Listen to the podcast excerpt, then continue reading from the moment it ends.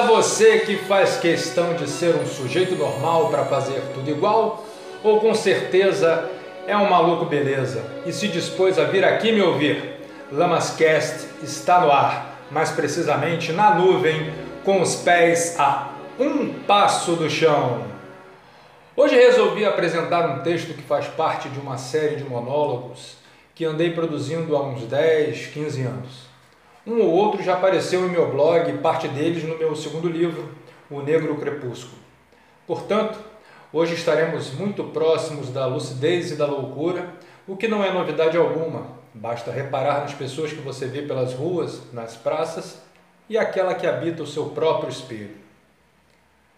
Nas viagens diárias, as vastidões férteis de uma mente em constante ebulição, encontro-me espantado com certos locais inexplorados e perigosos. Tão perigosos que me explicam de pronto por que inexplorados. Não ouso sequer entreabrir as portas destas habitações cercadas de densa floresta, ou de mergulhar tão fundo nessas fossas abissais. São essências animalescas, instintivas, algo tão antigo que reside em mim muito, muito antes de meu primeiro antepassado ser concebido. É lugar muito escuro, onde só se vasculha contato, paladar e olfato, nada de visão e audição. Entrar nestas habitações sem janelas ou nessas fossas marianas da mente é arriscar-se profundamente a se deparar com o que pior possuímos.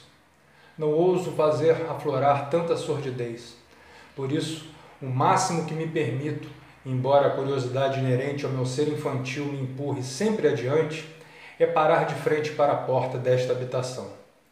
Há lá dentro, eu bem sei, monstros que não desejo alimentar, fantasmas que volta e meia conseguem escapar só rapidamente, pois os envio de volta para esses locais inóspitos assim que os precinto. Não é fácil ter a noção e a consciência que ser humano é uma construção em terreno lodoso, em bases movediças, que num sopro pode vir abaixo. Seria um trabalho de Sísifo, velho Camus.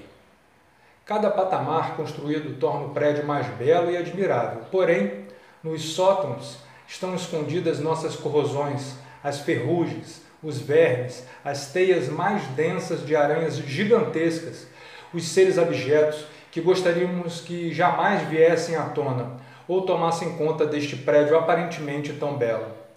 Mas é o fio da navalha na qual caminhamos. No primeiro vacilo, a primeira desatenção, eles se soltam. Eles invadem, nos perpassam. O que há de mais monstruoso em nós, os nossos demônios e fantasmas se libertam. E fazê-los retornar para o lugar de onde vieram é muito mais difícil do que mantê-los em nossas profundezas. Exorcizá-los é tarefa impossível. Aqui a ingenuidade não cabe.